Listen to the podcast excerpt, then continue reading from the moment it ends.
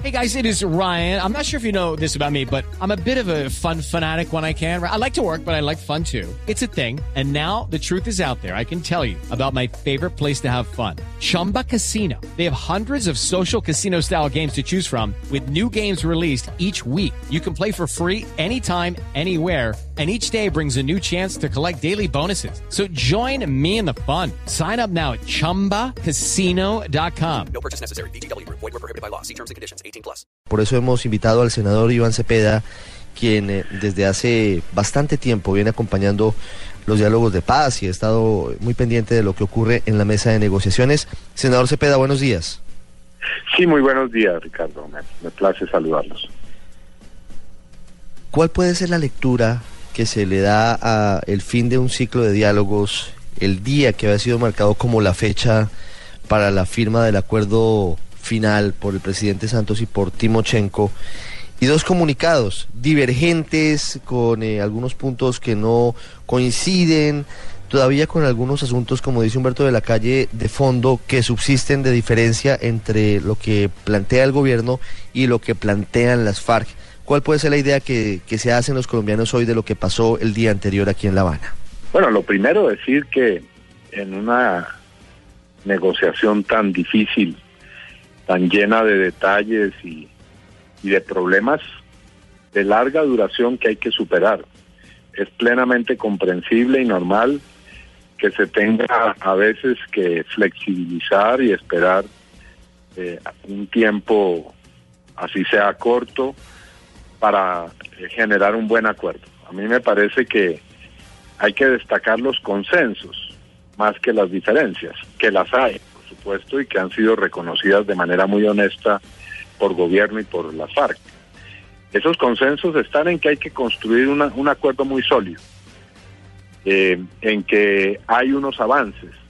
El gobierno reconoce que el trabajo que hizo la subcomisión compuesta por militares y guerrilleros eh, por el general Flores y por Carlos Antonio Lozada, pues esos son avances eh, que son muy valiosos. Sabemos que hay otros avances, hay avances en una subcomisión compuesta por el general Naranjo y por Pablo Catatumbo. Sabemos que eh, se han redactado ya muchos documentos y que hay diferencias, hay que negociar las diferencias, pero que el trabajo ha sido hecho. Es decir, estos meses en La Habana no han sido meses perdidos, las delegaciones ni del gobierno ni de la FARC se han dedicado a vacacionar como quieren darlo a entender algunos de los contradictores bastante fanatizados en contra del proceso de paz. Y la mejor demostración de que esos esfuerzos han tenido fruto es que el secretario de Estado John Kerry, eh, en una visita que ha hecho a la mesa de conversaciones, que es otro de los hechos históricos que hay que reseñar en estos días, pues ha reconocido eso. Es decir, Estados Unidos, el gobierno de Estados Unidos no da un reconocimiento de esa naturaleza en forma gratuita. Así que yo diría que hay que dejar a un lado eh, cierta, digamos, desánimo y decepción y, ver de fondo lo que está ocurriendo. y lo que está en el fondo es que lo esencial está avanzando y yo creo que eso es lo fundamental. La confianza sigue intacta, según lo que usted puede ver. Eh, todavía las partes, eh, a pesar de las diferencias que hay sobre temas puntuales y concretos y complejos, como la forma en la que van a operar las zonas de concentración, sobre la forma en la que se va a dar la dejación de las armas, sobre si primero debe darse ese proceso y luego deben darse las amnistías y los indultos, eh, está intacta, es decir, eh, las partes siguen sentadas y ese punto puede ser importante, a pesar de las diferencias incluso muy grandes o de los momentos tensos como el que ocurrió por cuenta del episodio de Conejo en, Fonseca, en La Guajira, pues la mesa nunca se ha levantado, digamos, no se han roto los diálogos en ningún momento, sino que a pesar de todo siguen sentándose a conversar. Sí, yo creo que a estas alturas está demostrado que el proceso de paz ha ganado una madurez y una solidez que permite superar estas dificultades.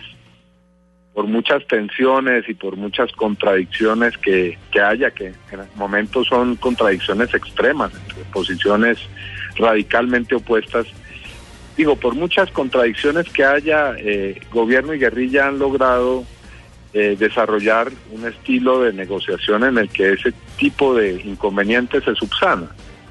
Y yo pongo el, el acento en que a pesar de, demostrar las contradicciones, el gobierno y la guerrilla en, en las dos intervenciones que escuchamos ayer, eh, pues no confrontaron, no hubo culpabilización de ninguna de las dos partes por no tener los resultados, sino hubo un, digamos, una muy serena visualización eh, de, cuáles son las, las eh, contradicciones. Y, me llama mucho la atención el, el discurso, digamos, el tono del discurso sereno de ambas partes, repito, no confrontativo. Eso muestra que hay voluntad de llegar a los acuerdos a los que a los que se debe llegar. Hay unos puntos complicados en la negociación, doctor Cepeda, y es a los que estamos haciendo referencia. ¿Cómo los ve usted? Las divergencias sobre zonas de concentración, si deben o no estar cerca de corregimientos o de veredas, los mecanismos de refrendación del proceso, una vez se, se llegue al acuerdo final, lo que tiene que ver, por ejemplo, con la dejación de las armas, si debe hacerse antes o debe hacerse después de que se apliquen amnistías o indultos. ¿Eso cómo se debe manejar? Bueno, aquí estamos hablando de puntos que, tienen como común denominador ser puntos de garantías. Decir, los otros puntos son puntos en los que se realiza una discusión sobre reformas sociales, sobre derechos de las víctimas, temas de cultivos de uso ilícito. Aquí de lo que se trata es de garantizar, de una parte que se deje las armas, pero de otra que esa dejación conduzca primero a, la seguridad de quienes dejan las armas y a su ejercicio político. De eso se trata. Y por lo tanto aquí hay que derruir años, décadas de desconfianzas algunas eh, desconfianzas imaginadas, pero otras desconfianzas que se fundamentan en hechos reales. Y por lo tanto hay que buscar fórmulas que puedan conciliar eh, las posiciones y buscar salidas que a todos dejen contentos. Y yo diría que aquí la discusión no es sobre el qué. No se está discutiendo si se deja o no las armas no se está discutiendo si la guerrilla va a ser política o no va a ser política. No, aquí lo que se trata es de buscar el cómo. Y en eso hay, yo creo que experiencia internacional y nacional que puede contribuir. Y le, señalo un ejemplo. Bueno, aquí se está discutiendo si la guerrilla debe estar ubicada en sitios donde haya poblaciones. Bueno, eh, en estos días le escuché decir a Antonio Navarro que habría que eh, revisar la experiencia del M-19 y de su proceso de paz para encontrar probablemente una solución, porque en ese momento, cuando ellos hicieron eh, su proceso en, el campamento de Santo Domingo, la discusión no fue si, si ese campamento iba a estar ubicado en medio de una población, sino si la población iba a tener la posibilidad de manera libre y espontánea de entrar a ese, esa zona y tener diálogos con la guerrilla y eso se produjo. Santo Domingo se convirtió en un sitio en el cual hubo romería de muchos sectores, eh, tanto de el departamento como de, de, todo el país para hablar con los dirigentes del M19 y eso contribuyó a la paz con el M19. Así que hay que encontrar las fórmulas y yo creo que en eso están gobierno y guerrilla. Hay un punto importante que usted eh, subraya, doctor Cepeda, que ha ocurrido también esta semana aquí en La Habana, y es que se ligaron dos momentos muy importantes, seguramente históricos. La visita del presidente Barack Obama y el momento crucial de los diálogos de paz en Colombia. Y en la gira del presidente Obama, el tema de la violencia en el país, pero sobre todo de los diálogos de paz, fue central. Lo mencionó el presidente Obama dos veces en su discurso aquí en La Habana, en el Teatro Alicia Alonso y también lo hizo en el Palacio de la Revolución. El presidente Raúl Castro también hizo alusión y referencia al tema en el mismo discurso allí en la sede presidencial. Y más que eso, el presidente Obama envió al secretario de Estado John Kerry a que invirtiera cuatro horas de su tiempo en La Habana para hablar de la paz de Colombia con los negociadores del gobierno y de las FARC. ¿Eso cómo se puede leer? ¿Qué lectura le damos desde Colombia? Yo creo que ese es un hecho de la máxima importancia y de la mayor importancia. Es, la demostración de, de a dónde ha llegado el proceso, cuáles han sido sus alcances y cuál es su nivel de confianza para otros gobiernos y especialmente para el gobierno eh, que tiene el rango de la mayor potencia en el mundo. Eh, el, secretario Kerry no se ha ido a sentar con las delegaciones de gobierno y guerrilla eh, como un hecho casual y fortuito. No, eso es el, resultado de meses de seguimiento que ha hecho el enviado especial representante del gobierno de Estados Unidos en la mesa, el señor Bernard Aronson, que le ha tomado el pulso a la mesa de conversaciones de manera continua, ciclo tras ciclo, eh, en estos últimos meses. Y quien conoce al detalle todos y cada uno de los temas y de los subpuntos que se han venido discutiendo en la mesa de conversaciones. O sea que la presencia del secretario de Estado de Estados Unidos en la mesa de conversaciones responde a una posición que ha venido madurando y que ha venido estudiando de una manera muy seria el presidente Obama y el gobierno de Estados Unidos. Y esa posición es inequívoca, es de un respaldo vertical a lo que se está haciendo en La Habana. Y en no solamente un respaldo retórico, sino también en un compromiso con lo que falta por negociar y sobre todo por lo que viene es decir, por ayudar a la aplicación de los acuerdos y aún más por ayudar a que la guerrilla pueda dejar las armas en condiciones de seguridad, que ese es un ofrecimiento muy importante que hizo el secretario Kerry en la conversación que tuvo con ambas delegaciones. Sí, hay un punto importante allí, es que en cuestión de tiempos es probable que que las cosas no sean tan, tan amplias como al principio. Digamos, el, el momento, la ventana histórica de las FARC y del gobierno para la firma del acuerdo no pareciera ser indefinida.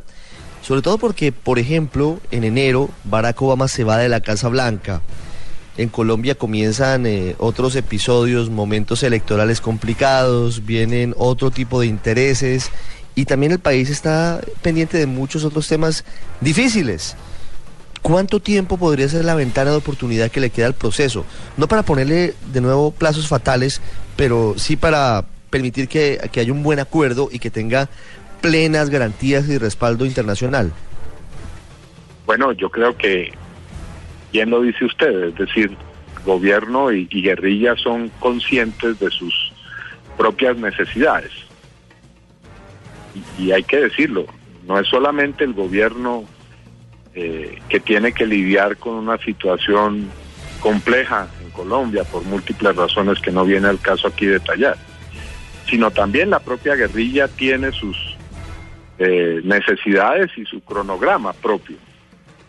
No hay que olvidar que la guerrilla ha solicitado y se ha venido desarrollando la posibilidad de hacer una pedagogía interna sobre lo que han sido los acuerdos. Así que eso lleva a la conclusión de que gobierno y guerrilla son conscientes, eh, más que tal vez ningún actor de, la sociedad colombiana, de la necesidad de, llevar a un punto eh, exitoso, pero a un punto también eh, que no esté muy distante en el tiempo las conversaciones. Y creo que eso fue ayer evidente en los discursos. Eh, lo dijo el doctor Humberto de la Calle, lo dijo Iván Márquez, la paz no está lejos. Y cuando dice Iván Márquez que la paz será en el 2016, no, no creo que haya hecho referencia a que el acuerdo se firme el 31 de diciembre del 2016, sino a que en el 2016 deberá firmarse el acuerdo y también eh, entrar a cumplirse las digamos, los primeros pasos de los acuerdos, incluido la dejación de armas. Doctor Cepeda, quiero hacerle una última pregunta frente al ELN, porque en las últimas horas se dio la libertad de Ramón Cabrales, ingeniero que había sido secuestrado por ese grupo guerrillero en norte de Santander, y había sido liberado hace menos de una semana el cabo Villar, que también ha sido secuestrado por ese grupo. Pareciera que se están eh, dando las condiciones para el inicio de diálogos formales con esa guerrilla. ¿Eso cómo lo analiza usted y de qué manera, si llegara a darse, aunque llevamos mucho tiempo esperándolo, podría eh, impulsar aún más los diálogos en, en La Habana? ¿Eso tendría incidencia una cosa con la otra? Bueno, lo, primero es registrar con mucho, digamos, con mucha alegría que se estén dando esos pasos. Presidente ha dicho que esa es una condición para poder llegar a una mesa de conversaciones. Y hay que recordar que gobierno y guerrilla del ELN, después de años de estar sentados en una fase exploratoria, han llegado, según sabemos, a una agenda temática para desarrollar eh, también unos diálogos. Así que vemos que se están sumando factores positivos en el campo del proceso con el ELN que nosotros reiteramos, como lo hemos hecho en tantas oportunidades, esperamos que pronto desemboquen en la instalación de una mesa de conversaciones y de una fase pública que tendría sin lugar a dudas una repercusión muy favorable en todo este proceso. Los enemigos del, del proceso de paz han querido convertir el hecho de que con el ELN no, no se esté desarrollando un proceso eh, pues que en la misma fase de desarrollo que hay con las FARC, han querido convertir eso en una especie de argumento para decir que no va a haber paz en Colombia, que habría una especie de intercambio de roles entre FARC y ELN, cosa que nunca han demostrado. Como todo lo que ellos hacen es acusaciones irresponsables. Pero eso dejaría totalmente sin piso a quienes siguen oponiéndose al proceso de paz. Una paz eh, simultánea, una paz adelantada con el otro grupo guerrillero, es lo que nosotros hemos llamado la paz completa. Y por supuesto eso daría mucha más fuerza, además de la que ya tiene, al proceso de paz en curso. Es más compleja la negociación con el ELN. Ellos eh, han pedido desde siempre una convención nacional y, y un diálogo que incluya a, a, los trabajadores, a los estudiantes, a los sindicalistas. Usted, estamos hablando de, de lo que podría pasar. ¿Lo ve más complejo que el diálogo con las FARC? Bueno, cuando comenzó el diálogo con las FARC se veía como una tarea casi que imposible. Y cada diálogo cada proceso de paz tiene complejidades y especificidades. Por supuesto, el, proceso de paz con el ELN tiene similitudes con eh, y, y, coincidencias con el que se ha adelantado con las FARC, pero también tiene rasgos muy específicos. Y el gobierno y el ELN tendrán que construir su camino también, el camino que debe incluir articular ese proceso con el proceso que se ha adelantado con las FARC para, para hacer de ese proceso un proceso exitoso. Y yo estoy plenamente convencido eh, de esa frase que pronunció el presidente Obama en La Habana. Sí se puede. La paz sí se puede. No es, no es una eh, cuestión imposible. Se pudo, se pudo avanzar con las FARC. Estoy convencido que se podrá con el ELN también. Doctor Iván Cepeda, muchísimas gracias por estos minutos con los oyentes de Blue Radio en el país. Bueno, a ustedes muchas gracias, Ricardo, como